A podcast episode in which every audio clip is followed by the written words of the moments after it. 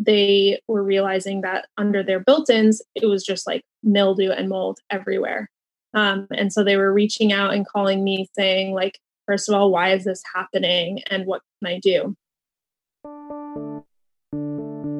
Welcome to the Tiny House Lifestyle Podcast, the show where you learn how to plan, build, and live the tiny lifestyle. I'm your host, Ethan Waldman, and this is episode 182 with Isabel Nagel Bryce. Isabel Nagel Bryce is actually a returning guest, and in this interview, we talk through the materials, the high performance building materials that will help your house prevent mold growth, uh, breathe properly, so have good ventilation, and just be a healthy house to live in. Isabel has been working with 475 Building Supply, which is a company that sells high performance building materials and figuring out what you need for a tiny house can be really confusing. So, Isabel is going to break it all down with us. She shares the names of these various products and explains what exactly they do to make your tiny house a healthy tiny house. A great conversation, really helpful information, and I hope you stick around. I'd like to tell you about the sponsor of today's episode, Precision Temp. Precision Temp is making one product to solve two issues that I know everyone deals with in a tiny house running out of hot water and heating your tiny house. Precision Temp has made the amazing Twin Temp Junior propane tankless water heater, which provides unlimited hot water for your tiny house and hydronic heating. This means you get warm, heated floors so there are no cold spots. It's designed specifically for tiny houses and features whisper quiet operation as well as high efficiency. If you want more information on how Precision Temp can help make living tiny easier and more comfortable, visit precisiontemp.com. While you're there, use the coupon code THLP for $100 off the Twin Temp Junior plus free shipping. That website again is precisiontemp.com, coupon code THLP for $100 off the Twin Temp Junior plus free shipping. Thank you so much to Precision Temp for sponsoring our show.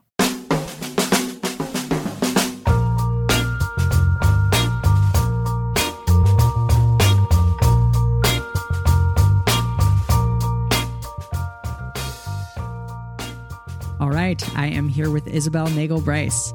Isabel built her own tiny house and has been living in it full time for almost five years. She now lives in her tiny house on property she purchased with her childhood best friend, who lives in the quote unquote big house with roommates. They've created an urban homestead and gathering space with other landmates, a huge garden, chickens, and bees. Throughout her build, she focused on more environmentally conscious materials stemming from her history with natural building and ultimately became inspired by passive house design specifically. As a result, she founded a tiny good thing to offer healthy tiny house building kits and hourly consulting to guide folks through the various stages of their builds. She has worked with builders all over the country to build high performance tiny houses with quality materials that have less of a carbon footprint, don't off gas toxic chemicals, and therefore confront climate change through the built environment. Isabel is personally committed to having less of a negative environmental impact and wants to encourage others to do the same in building and life. Isabel Nagel Bryce, welcome back to the Tiny House Lifestyle Podcast. Yeah, thanks for having me back. You're very welcome. Um, I'm excited to to jump into these high performance building materials and kind of talk about what they are and how they work and why you know why people might want to use them. Mm-hmm. Um, but before we do that, I'd love to just hear a little bit more about how your tiny living journey has evolved since we last spoke, I think three years ago. Yeah, um, it's changed quite a bit. I had moved to Bend um, just before we spoke last time. Mm-hmm. And um, living in Central Oregon, and I was living on a beautiful homestead, 87 acres with views of the mountains and on the river and I realized that it was kind of an isolating living experience, just moving to a place, not knowing anyone, and living outside of town. When I first moved, I was reported to the zoning department of Bend and had to move onto this farm. And um, through that process, I realized that I really wanted more community in my life. And I also realized that I wanted to live somewhere where tiny houses were legal a lot of people live in tiny houses illegally and have been for many years. And I think it takes a certain like personality or acceptance of that lifestyle to feel comfortable with it. And for me, I realized once I moved up to Portland, where tiny houses were allowed and very much accepted in the neighborhood that I'm in, um, I felt a huge weight had been lifted. And I actually moved to a property just 12 blocks from where I live now. And it ended up not being an ideal living situation due to the other people that lived on the property. And it was a little bit of like a kick in the butt to find my own land. And I was fortunate enough to team up with my friend of 20 years. And we bought this property together by dropping letters in mailboxes with pictures of flowers and a sweet note and posting on Nextdoor. And so we bought this home just over a year ago off market. They never listed it. And we were super fortunate because we wouldn't have been able to find a property that had everything that we needed that was a quarter acre and had room for the tiny house and especially not in this market with all of the competition yeah and so that's where i am at now and yeah i feel really excited to be putting down some roots here we put in a big garden and i have my bees and it's really opened up my experience and quality of life with living in the tiny house i think yeah, that's awesome. I, I think it's it's interesting that you kind of experience tiny living as this kind of solo um isolating experience it sounds like mm-hmm. and then kind of realize that even though the, the house is tiny that you really did want to be in community. And i think that it just tiny living lends itself so well to that. Yeah absolutely. And just having a space where like if i have a hard day or something I can go over to the main house and have dinner with with my really close friends. And we have barbecues a lot and we bring people to the property. And mm-hmm. that has really been like a savior throughout this pandemic as well because I think that in the beginning when I was living at the other spot and covid had just hit and you know I wasn't working as much and I was just hunkered down in the tiny house it felt really small. Yeah. Yeah. So moving into the the kind of the high performance building materials, there's a company called 475 Building Supply that I think I saw a talk that they gave at at Yestermorrow, which is a, a building school mm-hmm. here in mm-hmm. Vermont. Yeah. And I've always had it in the back of my mind to have someone from 475 on the show. Mm-hmm. And my understanding is that, you know, a lot of the most high performance building materials are actually coming out of Europe. Yeah. And so they actually import a lot of these products and are a major supplier for high performance building in the United States. Um, mm-hmm. And do you work for them or can you explain what your relationship to 475 is? Yeah. So when I was building my tiny house in Colorado, I um, was connected with a passive house consultant and builder, Colorado, and he uses many of the materials from 475. And when he was teaching me this different style of building and how to mitigate moisture issues, how to address thermal bridging with my tiny house personally, I realized that this information wasn't out there. It certainly was not in the tiny house movement at the time, like seven years ago. And it was really hard to source these materials and I basically just got lucky by living near near this um, man Cody Farmer who brought in materials from 475 and then another company that I was able to source my exterior insulation from. But I realized that for many builders um, all over the country, it's not as easy to source those materials. And so Cody and I actually put together kind of a branch of his company that focused on tiny houses specifically. And we started to put together the Healthy Tiny House Kit. And we're still very close. We text often, but I ended up branching off and starting a tiny good thing and just honing in on like off grid living and applying these materials to van and bus conversions, like RV renovations, and then, of course, tiny houses and, and ADUs. I've worked on ADUs as well. Um, and so at that point, I reached out to 475 and said, you know, I'd love to be a distributor. I've been working with your products. I have them in my tiny home um, that I'm living in and that I've been living with. And so I became a distributor for 475. So I I can sell most of their products, and I sell a select line of their products on my site at tinygoodthing.com. Cool, cool. All right, so you you have a, a cool relationship with this company, and you've you can sell their products that apply well to tiny houses. Yeah, and they often get calls and inquiries for tiny houses specifically, and they'll send those over to me because I offer like all natural sheep's wool insulation mm-hmm. and composting toilets and other products, and can really speak to these people about how to build on a trailer foundation, which is quite different than a standard yes. foundation. Yes. So I was hoping we could just talk about some of the items that are in the um, in the healthy tiny house kit. Um, one of the big ones that I've that I've heard talked about is Intello Plus. What yeah. is Intello Plus? Um, so it's an interior um, air barrier. Okay. It, so it helps to protect against condensation. I really push this product for like container homes, van, and bus conversions that have an exterior steel shell um, where you don't have control over the exterior, but you do on the interior. So it has a lower vapor permeability, which means that in higher percentages of relative humidity indoors, it won't allow that, that condensation to get into the wall system. And so it's really ideal for small spaces in that regard. Right. The other aspect is that you can create a completely sealed air barrier on the inside of the home. Mm-hmm. And you know, with with a bus conversion, for example, you know, you have like a, an exterior shell, but it's probably not airtight. Got it. Got it. And then, so this Intello Plus basically prevents that moisture from getting into the wall, where it will then hit that cold metal shell, condense, and then you have water run, in your wall. Yeah, and run down into your subfloor and yeah. etc. Exactly. Yeah. Um, and so then I guess the other product that maybe is the the companion to this is the Solitex Mento 1000. Yeah, so the Solitex is an exterior weather barrier. Okay. Many people building tiny houses are building outside.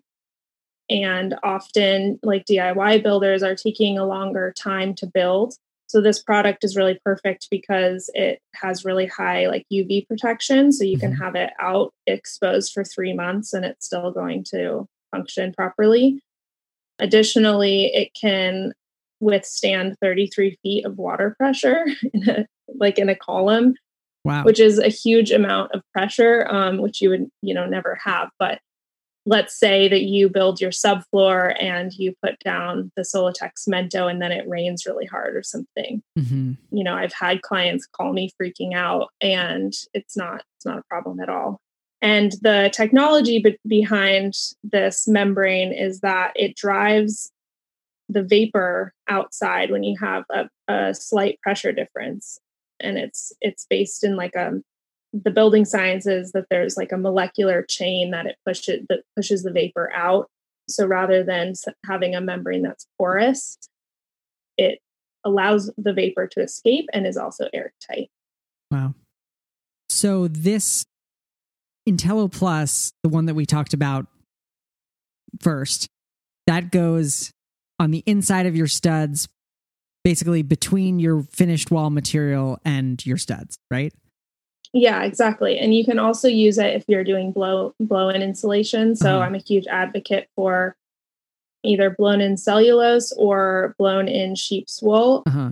because it's just going to get into every little crevice and therefore it's more effective. Mm-hmm. And so you can put your Intello Plus up and then you can blow in your insulation. So it serves two purposes. Okay. It like creates those pockets between the studs mm-hmm. for your insulation to fill. Yeah. And if you're using batt insulation, you know, yep. you just put it up after you've done your batt insulation. Right. And okay, and so then the the Solitex Mento then goes kind of on the outside of your sheathing, right? It goes on the outside of your sheathing and I have different um, tapes that I include in the Healthy Tiny House kit. Uh-huh. So they're there for taping the seams, taping any penetrations so that you can maintain that air tightness. And yeah. then also you know, there's always a little bit of origami involved with going around the wheel wells and yeah. making sure that that weather barrier is taped correctly to the trailer. And all you know all of the trailers are a little bit different. And so addressing that and focusing on you know how do we still create an airtight envelope totally. with all of the tapes and membranes. Yeah and it is when you're working with these materials I would imagine that it could slow things down a little bit in the sense that anytime you penetrate the materials, you have to tape you have to tape them properly. Otherwise, you've got this amazing material, but then if you leave a hole in it, the vapor's going to get in or out or, you know. Yeah, right. You're just yeah. Basically, if you're having like wires coming through or your electrical boxes, you want to make sure that you're taping to those and air sealing those. Otherwise, you know you're you don't need to do an airtight envelope. Yeah. So if you if you use these two products you are essentially creating an airtight interior airspace right? Yeah and i like to say that you're separating the exterior climate from the wall system, which has its own thing going on, and then also the interior climate of the house. So you're completely separating and therefore you're able to have more control over your ventilation and your moisture management. Yep. You know, tiny houses, regardless, they're going to be built really tight. You know, to, like no matter what materials they're using, they're so small. With our conventional building materials, it's still going to be tight. It's not going to be airtight. You'll still have air leakage but you don't really want to be breathing the air that's coming through those cracks in your wall system mm-hmm. or in your subfloor. And so this gives you full control over then including your ventilation um, and having filtered fresh air continuously coming into the space. Right. And that is, um, you work with the, the Lunos system, right? Yeah, so I'm definitely an advocate for the Lunos ventilation systems, heat recovery ventilation essentially it creates since since it's a single wall penetration um, like the lunos e squared for example there are two units. And depending on the plan of the house i'll i'll advise where to best locate these. But typically a tiny house of like 24 or 26 feet in length will have one e squared pair. So you put one on one end one on the other and they switch off, bringing air out of the house, the stale air inside of the home, and then bringing in filtered fresh air. So I like to look at it as it's kind of creating like your house is becoming the ducting system and it creates optimal airflow that way. And then including the Lunos E Go in the bathroom, which has a single wall penetration that's divided in the inner tube and it brings in air and exhausts at the same time. Nice and it has a function that you can turn on to for both sides to exhaust. So it can replace the bath fan. And um, i think that that's really valuable to have. And then the rest of the time it's just constantly refreshing the air in the space and just adding to that nice. that cycle of air in the whole home. What's the cutoff point for like in terms of square footage when you need to go from the ego for the bathroom that would that do the whole house? Or you? Yeah in a smaller tiny house like uh, 20 foot or smaller uh-huh. that's fine as long as the bathroom door is open mm-hmm. most of the time. And then in a larger home i like to include the, the lunos e squared. I mean tiny homes inside have fairly tall ceilings you know if they have a loft or something. So you have a little bit more cubic feet of air yeah. in there that you want to cycle through. Yeah. Very cool. Very cool. Mm-hmm. so there are I've had people on this podcast to talk about it. I had a, a Canadian building inspector who was kind of sounding the alarm about how unhealthy tiny houses can be and how yeah many mold problems he's seeing. Yeah. I interviewed a dweller, somebody whose tiny house was, I mean, this is a vehicle term, totaled, you know, just from oh. water damage to the subfloor. They they basically sold the house at a big loss and are doing something else now. Mm-hmm.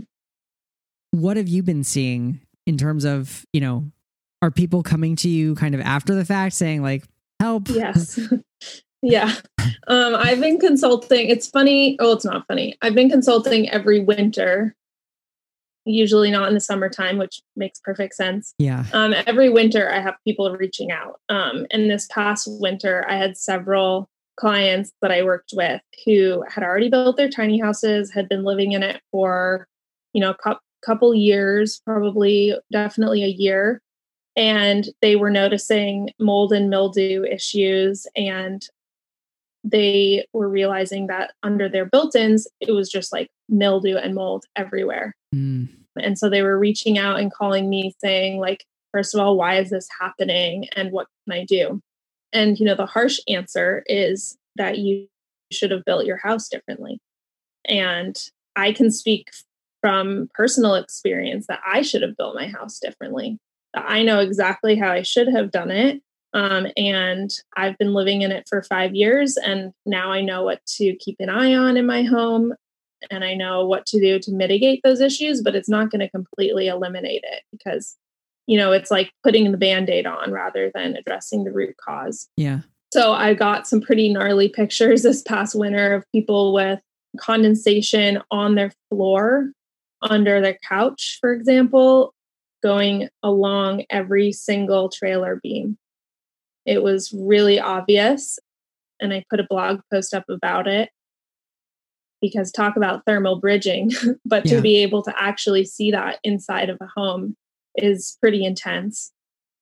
And most tiny houses are built without addressing that thermal bridge between the trailer and the subfloor. And the trailer is steel, so it's a huge conductor of temperature. And when you have a cold climate and you have high humidity inside, you're going to get condensation on those cold areas. And it's usually under built ins and under cabinets where you're not getting enough airflow either. And then additionally, I actually had it, a tiny house in my neighborhood. I just ran over when they gave me a call to see it for myself. And they had tons of mildew all over like this one area of their wall. And I realized it was right near the wheel well. And they had a built in bench next to it. And I opened up the bench, and sure enough, they didn't insulate the wheel well, and the steel was exposed. And so that house definitely should have been built differently, and they may have to take all of that, uh, all of those built-ins out and insulate it and put them back. They also installed a Lunos ventilation system just to have fresh air. Most tiny houses don't have continuous fresh air. I just worked a Tiny House Festival last weekend. There were probably 10, 12 tiny houses there, and there wasn't a single HRV. Yeah. I'd like to tell you a little bit more about the sponsor for today's show, Precision Temp. One of the hardest things about being in my tiny house in the winter is that the floors are really cold. And I could have solved that problem by adding more insulation, but the reality is that a tiny house on a trailer is always going to have cold floors or much colder floors than you're used to if you are coming from a house that has a basement or is even built on a slab. So the Precision Temp Twin Temp Junior propane tankless water heater can actually help solve this problem because you can install heated floors in your house and you can do it with the same appliance that provides you with unlimited hot water. So the Twin Temp Junior really does solve two issues with one appliance, which let's be honest, in a tiny house, space matters, cost matters, and just being more intentional. So you get to use one appliance for two purposes. Right now, Precision Temp is offering $100 off the Twin Temp Junior plus free shipping when you use the coupon code THLP at checkout. Head over to their website, precisiontemp.com, for more information on how Precision Temp can help make tiny living easier and more comfortable and while you're there, be sure to use the coupon code THLP for $100 off the Twin Temp Junior plus free shipping. Thanks so much to Precision Temp for sponsoring our show.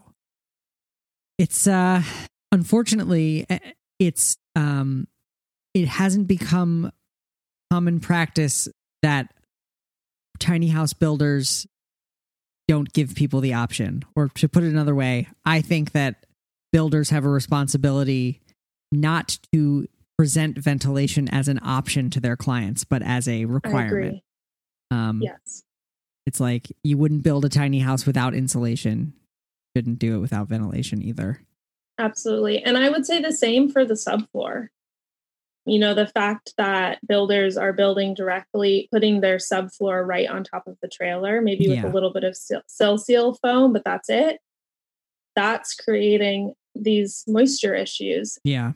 And and I also have the the I had the special opportunity of fixing my gray water lines under my house before I moved from Colorado to Oregon and pulling out a screw and seeing two full cups, I would say, of water come out of my trailer subfloor, like under the flashing. And I freaked out. I was really, really surprised. And I thought that I had a plumbing leak that I wasn't aware of. So I ripped open the wall in my bathroom because it was right above there. Didn't have a plumbing leak. I pulled all of my flashing down under my trailer, which, you know, the trailer manufacturer had installed. And I could see under my bathroom condensation along that that metal flashing under every single trailer beam. Wow. And I realized that it was because I put a radiant heat mat under my tile in my bathroom just to add a little heat in there. And when you have a temperature difference so extreme, when you have the cold trailer and then you have like an 85 degree, you know, radiant heating mat right there, you're going to get condensation. And I had put foam and spray foam in my trailer. I had reclaimed foam and it didn't have a way to like vaporize and escape. And so it just dripped down and was just being held underneath. Wow. And so that also informed me to build the entire like trailer subfloor foundation differently and to use vapor open insulation and vents and then build up on the trailer to break that thermal bridge. Okay. Yeah, that's actually, I, I'd love to dig into that a little more. Mm-hmm. Like when you are working with a client and they haven't built their tiny house yet and they are Yeah. going to be living in a cold climate, Mm-hmm. What's what's kind of the ideal floor system on a trailer? Yeah. So basically, uh, before they get the trailer, I advise on this different plan because they're going to lose a few inches of headspace. Yep. So if they're doing like steel framing and they're sending their design out or, you know, just doing all of their plans, they need to address that. And so we talk about that. And then when they get their trailer, they put uh, little like screened vents in every bay of the trailer mul- usually two in every bay and then they put vapor open insulation in that in those cavities so that's either wool or uh, like mineral wool Mhm. and they fill that cavity and then they um Those vents in the trailer, those face down, like they're in the they're in the belly pan of the trailer, or are they like vertical? yeah they're in the belly pan so Okay. they're at the at the bottom Okay. and then you put the the vapor open insulation in Uh-huh. you build basically like a wood frame on top and you break the thermal bridge between the trailer and the wood framing a little bit with some high density foam hmm but you only put that foam along the beams and the flange of the trailer Yep. so that you have airflow throughout the cavity and then you pack between those sleepers you pack in some more vapor open insulation and then you put your Solitex down. And you can put your Solitex down before that if you're not using like treated lumber, because essentially that wood is going to be outside of your built environment. hmm And so you're really separating the trailer and the subfloor from the rest of the house, if that makes sense. Yeah. Um, and then your Solitex Mento goes down and that goes over the wheel wells underneath your framing, that goes over and it wraps up and tapes underneath the Solitex Mento that comes down from your walls. Okay. And then you tape that seam. And so then your your subflooring goes on top of the Solitex. Yeah. Mhm. Okay. Wow, Yeah. that's cool. Yeah. And so then if there is condensation that happens inside of the cavity of the trailer, your insulation will vaporize it or it will drip down and be able to get out of the vents. And so the whole idea is, you know, if you wash a plate and you set it on a counter without a towel underneath, it, the, that water is going to pool there and have no way to escape. But if you put it on a towel, that towel will absorb some of it and will vaporize it. Got it. so, and when you say vaporize, it kind of just disperse the water and then it, it evaporates, evaporates into the air. Yeah, exactly. Interesting. And then it's not airtight. It has those vents underneath, so it can right. escape. Right. Mm-hmm. One question that that I get a lot from from people is like specific help with how do I frame and insulate properly over my wheel wells? Yeah. And I know this, it's a it's a challenge for sure. yeah, with this being a podcast, it's like this is such a visual thing, but I wonder, mm-hmm. you know, mm-hmm. do you have any words of advice? Yeah, I like to leave a little bit of a gap over the the steel uh, wheel well, mm-hmm. and you have the Solitex Mento coming up and under and around that framing, and then you insulate inside of that frame that goes over your wheel well. Mm-hmm. And I'm an advocate for vapor open insulation all around. So yeah. you would do that there as well. And then some people will slide a piece of foam in there and they can tape it closed.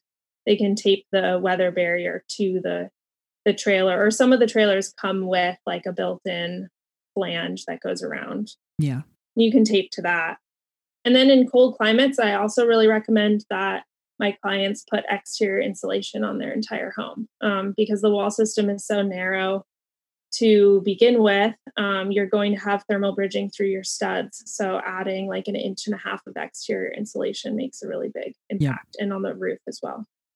And so if you do that that outsulation or that exterior insulation, does the Mento go over that or does it go between does it go between your sheathing and the insulation? Yeah, I've seen it done both ways. Okay.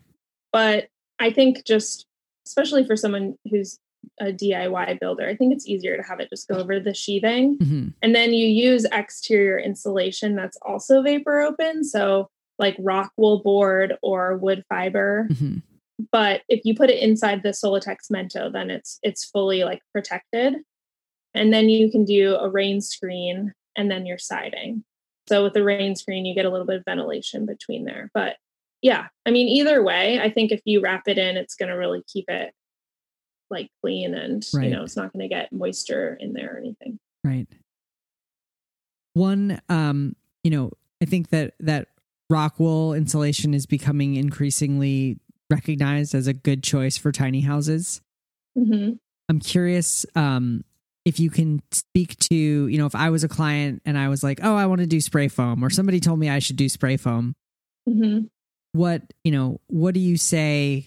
How do you make the case for a vapor open insulation versus spray foam? Yeah, thanks for asking that question. Um, I have a lot of reasons. So okay. I'll say my personal number one reason is that I chose to build a tiny house and be in the tiny house movement mostly for environmental reasons.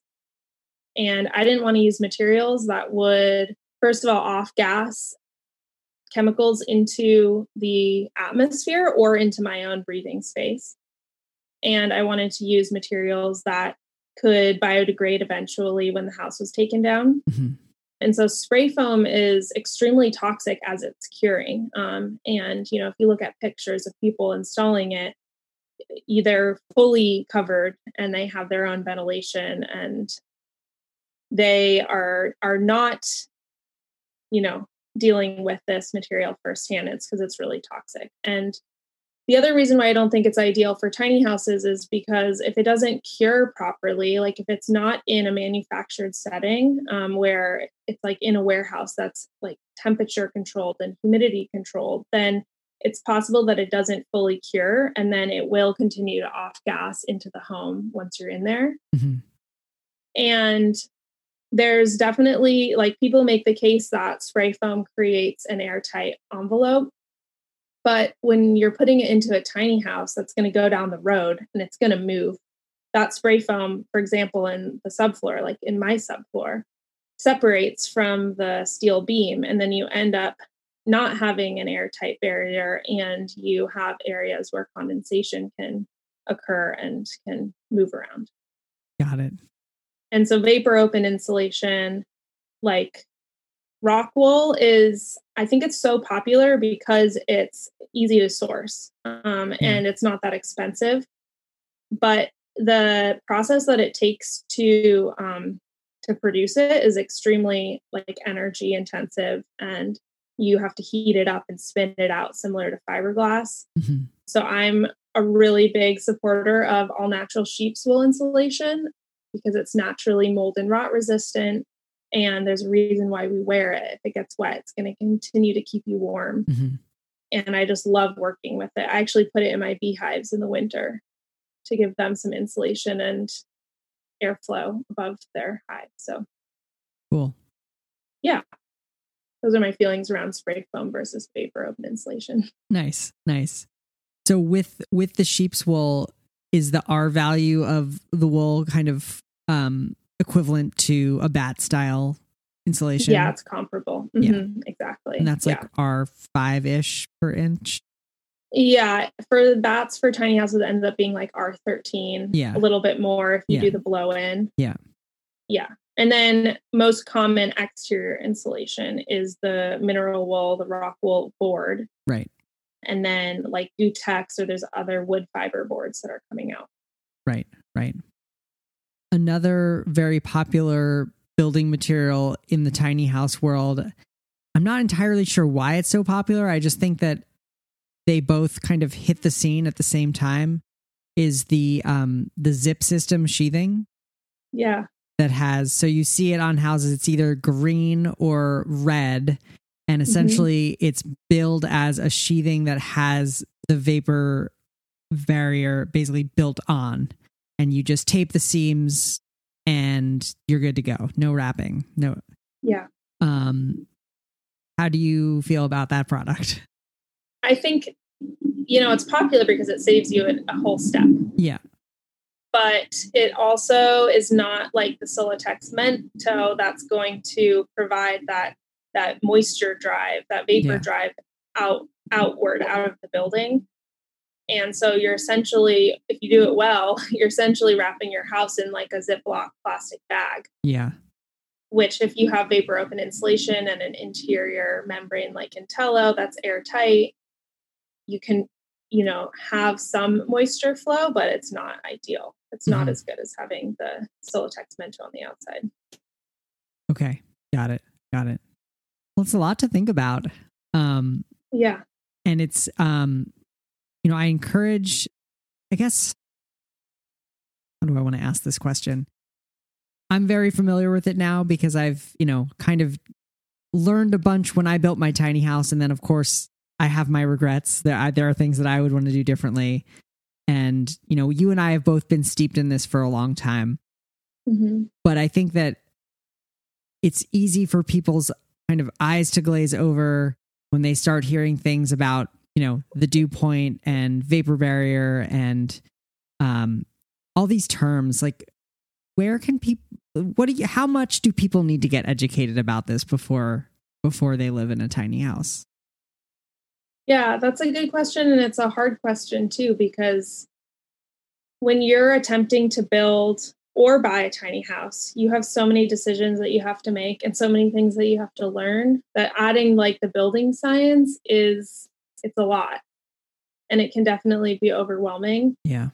And that's really why I've um, started consulting and you know it's mostly education and yeah it can be as basic as like on a really hot day, you take a beer out of the fridge, it's immediately going to condense in your hand in the air. And that's what happens in your house when it's really cold outside mm-hmm. and warm in your house. So, giving people like visuals like that, I think is really helpful. Um, and I think the more stories that come out of these tiny houses that are failing after a few years is really important. There's a lot of pride in the movement, and especially with the DIY builders, pride that they built their home correctly. And I'm like the first one to say, you know, my house was a full progression of my education. And I can show you from like, you know, from the beginning to the end. And I can show you pictures of mold and mildew in my house and why that is. And so I think more stories coming out about that that can really just show people what it's like living in a tiny house. Yeah. And I also work with people who have like health issues and like mold and toxicity issues and Lyme disease and and things like that where they're really sensitive or chemical sensitivities. And so they're like already a little bit kind of like on that more natural page. And they want to build a home that's chemical free. And um, and this is really the way to to do that. Cool.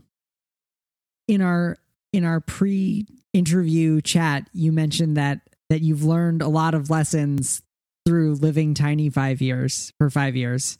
Yeah. It sounds like you discovered that there was some flaws in the subfloor the floor plan and the insulation there. What are some other things mm-hmm. that that you've discovered through through living tiny for 5 years? Yeah i think also to make the point of not only have i lived like in the same place with my house but i've lived in different climates and that's yeah. really what has shown me how my house uh, has dealt with the climate so yeah like yeah like bend central oregon and colorado is really dry but then has these like big temperature fluctuations that can even happen in one day. Uh-huh. So that's where I really learned about like the thermal bridging. And then my worst winter with mildew in my tiny house was when I was in Central Oregon. And I ended up putting in a wood stove in my house just to add some like extra heat because my propane heater wasn't producing enough. And I sized up a little bit because I just wanted to like just blast my house with heat in the when it was like damp inside and just dry everything out and that has made a huge impact and then i've also just learned about more about building science and about like having gas in your home and how there's studies coming out that's showing that gas stoves are leading to asthma in children and most tiny houses are pretty dependent on propane for the off-grid reasons. Yeah. And and i am curious like how many tiny houses actually end up living off grid and um, now that i'm i've been on grid and i'm hooked up to shore power um, i got rid of my solar panels and i'm working right now on building like an electric induction cooktop with just like a small um, electric oven and getting out my propane range for totally. that indoor air quality yeah i sounds like we've been on a similar similar path. I feel the same about propane. Um, yeah. and also have been alarmed learning about the indoor air quality issues and also just the fact that that much like I mean it's not surprising this is the oil and gas industry. Yeah. That they have waged a, a 50 year disinformation campaign to to market propane and gas to yeah. us that it's better for cooking and that you know cooking on electric is is lame or bad or not as good and mm-hmm. um yeah I, I agree it's it is a challenge the propane versus electric um yeah and there's there's like stat like what you're saying there's like status associated with having a yep. gas range yep you know people people buy a house and it doesn't have a gas stove and that's like you know on their con list right or something they want to change about it but really the induction stoves that are coming out now are super efficient and really yeah. fast. So I'm excited to experience that in my tiny house. Yeah. So are you so your heating now is a combination of electric and wood? Yeah. Um I have an electric convection heater and when mm-hmm. I was in Central Oregon I didn't have I had like 20 amps so I didn't have my full 30 amp power. Yeah and so I couldn't run that backup heater. And it was tough for a few months. I would come home and turn on my propane heater, and it would take like six hours to bring the house up to temp. And it would be like 48 degrees when I came home. Yeah. And the wood stove is really quick and heats up the home really fast. And, you know, not the best for indoor air quality either, having a fire inside of your space. Yeah but the convection heater in Portland mostly like keeps the house at 66 degrees yeah. pretty much through the winter. Um is your wood stove does it get makeup air from outside? It doesn't. I how I designed the flue, um I couldn't and how it um installed in my house, I couldn't access like the direct venting. So I just always open up a window yeah every time i use it yeah. and honestly it gets up to like 80 85 degrees in here really quick and we open like all of the windows and then it's too much Uh, yeah, and but it's it's kind of nice to have that like cycle in the winter, just like refresh the dry it out, refresh the air, and close it back up again. Yeah, totally. Are there any other um I don't know if you've ever heard the expression like sacred cows, but just things that that are common practice in tiny house building that you think um need to be rethunk? Yeah. Um I've never heard that expression, but I like that. Yeah, I think one one design element that's really popular are French doors that open out. I have them. And what that means is that they are on the outside of the frame of the house. And the, so the doors themselves are like on the outside of the threshold. And uh-huh. I think it's partially that, and then it's partially like not properly breaking that thermal bridge between the the bottom of the door and the trailer. And so I've seen numerous houses with major condensation issues that goes up the doors mm. and like rots out the wood or whatever it is. So that's not ideal. And I think it would be better to do like a standard door or to indent your framing so that it's not kind of like hanging out like that. Got it. And same goes for, I mean, just air tightness in general, like installing those like garage roll up type doors, like those just don't seal. Right. And so I think that's a really cool trend if you're in a warm climate. But if you're in like a warm, dry climate, but otherwise, I don't think that those are a good application for tiny houses. Yeah, I agree. They are so cool. Just the way they let your entire house, a, wall of your house open to the outside. Yeah. But they do look like a heating nightmare. hmm And yeah, I don't know if I can think of anything else that's like common practice mm-hmm.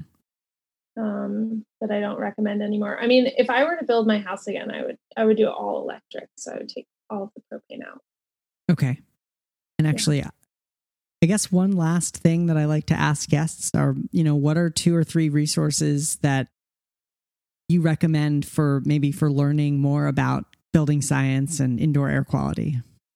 Um, well, I think that everyone should research passive house design, which mm-hmm. is just a design principle out of Germany. Yep. So just like doing a little bit of preliminary research and kind of understanding the concepts. Mm-hmm. Passive house design is like the idea is that you're building a really efficient, high performing home that works for you. Yep. So the passive aspect is not that it's like passive solar like earth Earthships or anything like that, but that the home has this continuous comfort level. And that's really what we want in any home that we live in. And tiny houses deal with this lack of comfort for various reasons. And how can we address that and just make the home more efficient and work like better for you? So I'm actually about to do a course a passive house design like certification course that I'm really excited about. And I I mean I have a lot of like resources in the tiny house movement which I'm sure people reference on your podcast all the time. I've been getting more into like the idea of land hacking and house hacking. So mm-hmm. those are those are terms um, that are thrown a lot in like the bigger pockets podcasts if you've heard of those and I think that it really lends well for tiny house living, just creating more alternative spaces. And so I've been listening to that podcast a lot. And I was just recommended a book called Fewer Better Things by Glenn Adamson by a fellow tiny houser. And um, I'm looking forward to reading that.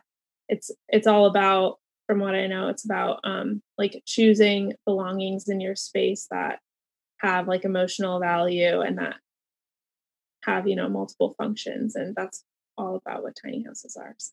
cool mm-hmm. well isabel nagel bryce thank you so much for for returning to the tiny house lifestyle podcast it was great to catch up and and i love what you're doing yeah thanks for having me again it's so fun Thank you so much to Isabel Nagel Bryce for being a guest on the show today. You can find the show notes, including a complete transcript, at thetinyhouse.net slash 182. Again, that's thetinyhouse.net slash 182. Well, that's all for this week. I'm your host, Ethan Waldman, and I'll be back next week with another episode of the Tiny House Lifestyle Podcast.